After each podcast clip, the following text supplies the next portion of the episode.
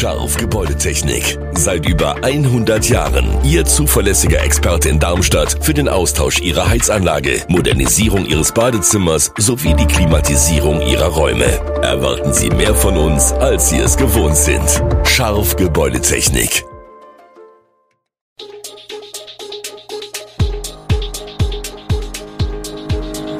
Gude, unser morgendliches News Update. Das Wichtigste aus Südhessen für Sie im Überblick. Guten Morgen aus Darmstadt an diesem 9. November. Sperrungen am Darmstädter Kreuz, neue Überwachungsanlage auf Mathildenhöhe und Kinderkrankentage werden aufgestockt.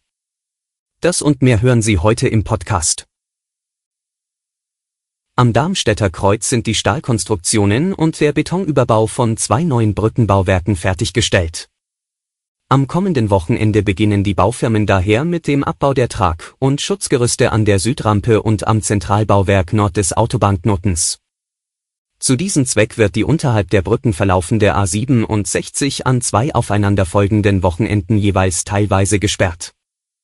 Der erste Teil der Arbeiten beginnt am Samstag 12. November um 15 Uhr und soll bis Montag 14. November 5 Uhr abgeschlossen sein. Um die Demontagen ausführen zu können, wird die A67 im Darmstädter Kreuz in Fahrtrichtung Mannheim, Südrichtung, gesperrt. In dem Sicherungsverfahren gegen eine beschuldigte Studentin, der die Vergiftungstaten in sieben Fällen gegen Mitarbeiter der TU Darmstadt vorgeworfen werden, hat das Landgericht gestern die weiteren Zeugenvernehmungen zur Rekonstruktion der Geschehnisse um den 23. August 2021 herum fortgesetzt. Dabei kamen auch jene Opfer zu Wort, die durch den Konsum von Tee und Kaffee Vergiftungserscheinungen davontrugen. Alle Geladenen konnte Richter Volker Wagner aber nicht vernehmen, der vorgesehene Dolmetscher kam nicht. Die 33 Jahre alte angeklagte Mainzerin, die dem Vernehmen nach keiner der Geschädigten jemals gesehen hat, soll in Kaffeeräumen und Teeküchen des TU-Gebäudes Lebensmittel, darunter Milchtüten und Wasserbehälter, mit Substanzen wie Aceton und Butandiol vermischt haben. Offensichtlich im Zustand der Schuldunfähigkeit, laut Gutachten habe sie eine paranoide Schizophrenie. Mit einer neuen Überwachungsanlage sollen die Gebäude auf der Mathildenhöhe künftig vor Schmierereien und anderen Beschädigungen geschützt werden. Die Vorbereitungen dazu sind im Gange, wie die Stadtverwaltung auf Anfrage mitteilt. Aber auch die derzeitige Baustelle wird schon überwacht, ebenso das nähere Umfeld ohne Kameras, dafür mit persönlichem Einsatz. Demnach haben Stadt und Landespolizei ihre Präsenz auf der Mathildenhöhe zuletzt erhöht, so die Stadt. Wie von Oberbürgermeister Jochen Patsch von den Grünen veranlasst, wurden zudem Vorbereitungen getroffen, um die geplante Videoüberwachung für das erneuerte Ausstellungshaus einzurichten. Diese soll auch das weitere Umfeld wie Hochzeitsturm und Ernst-Ludwig-Haus erfassen. Bis Ende des Jahres müssen wir einen Getränkepartner haben, erklärt der Pfungstädter Bürgermeister Patrick Koch, SPD. Angesprochen auf die Planungen für den Hessentag und in den sozialen Medien macht das Gerücht, dass es am Hessentag in den Birzelten kein Funkstädter Bier gibt, die Runde. Es ist richtig, es wird von uns keine Beteiligung am Hessentag geben, solange wir nicht die sichere Erkenntnis haben, die Stadtverordneten stehen mehrheitlich hinter ihrer Brauerei und lehnen die Bebauung des Brauereigeländes ab, bestätigt Brauereieigentümer Uwe Lauer auf Nachfrage. Die Stadt verhandle derzeit bereits mit mehreren Getränkepartnern und sehe Abschlüssen optimistisch entgegen, heißt es. Eine lange Liste an Patienten haben derzeit die Kinderarztpraxen, denn die sind seit Wochen rappelvoll und viele berufstätige Eltern müssen schauen, wie sie ihre jungen Patienten zu Hause betreuen. Doch es gibt gute Nachrichten, denn pandemiebedingt werden die Kinderkrankentage auch für das Jahr 2023 von zuvor 20 auf 30 Tage pro gesetzlich krankenversichertem Kind aufgestockt. Alleinerziehende können sogar für 60 Arbeitstage Kinderkrankengeld beantragen.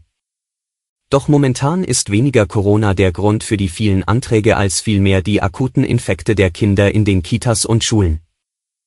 Wir haben im Moment eine ausgeprägte Infektwelle, die heftiger ist als sonst, berichtet Soraya Seyedi, Sprecherin des Hessischen Berufsverbands der Kinder- und Jugendärzte. Auffällig sei dabei, dass wir bereits seit Mitte Ende Oktober eine Grippewelle haben mit Influenza A, die ganze Familien erfasst, sagt sie. Die Grippewelle ist also schon da. Normalerweise würde man diese erst für Januar, Februar bis März erwarten. Millionen Arbeitnehmern hat die Bundesregierung mit dem Septembergehalt eine Energiepreispauschale von 300 Euro überweisen lassen, wobei die Arbeitgeber das Geld vom Staat erstattet bekommen. Doch nicht alle Berechtigten haben die 300 Euro bekommen. Anspruch auf die Energiepreispauschale hat grundsätzlich jeder, der im Jahr 2022 steuer- und sozialbeitragspflichtig gearbeitet hat. Weil das Geld mit dem Septembergehalt ausgezahlt werden sollte, musste man als Arbeitnehmer in diesem Monat auch etwas überwiesen bekommen. Wer von Januar bis August gearbeitet oder erst im Oktober angefangen hat, muss sich die Pauschale über die Steuererklärung für 2022 holen, hier fließt das Geld also erst im nächsten Jahr. Allerdings gibt es einen Haken, Arbeitnehmer, die über Abrufverträge angestellt sind und am 1. September nicht im Einsatz waren, haben keine Energiepauschale bekommen. Diese Verträge sind so gestrickt, dass die Leute arbeitsrechtlich nur dann einen Vertrag besitzen, wenn sie gerade arbeiten. Alle Infos zu diesen Themen und noch viel mehr finden Sie stets aktuell auf echo-online.de.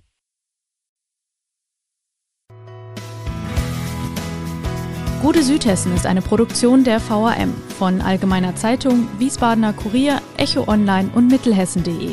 Redaktion und Produktion die NewsmanagerInnen der VAM. Ihr erreicht uns per Mail an audio.vam.de.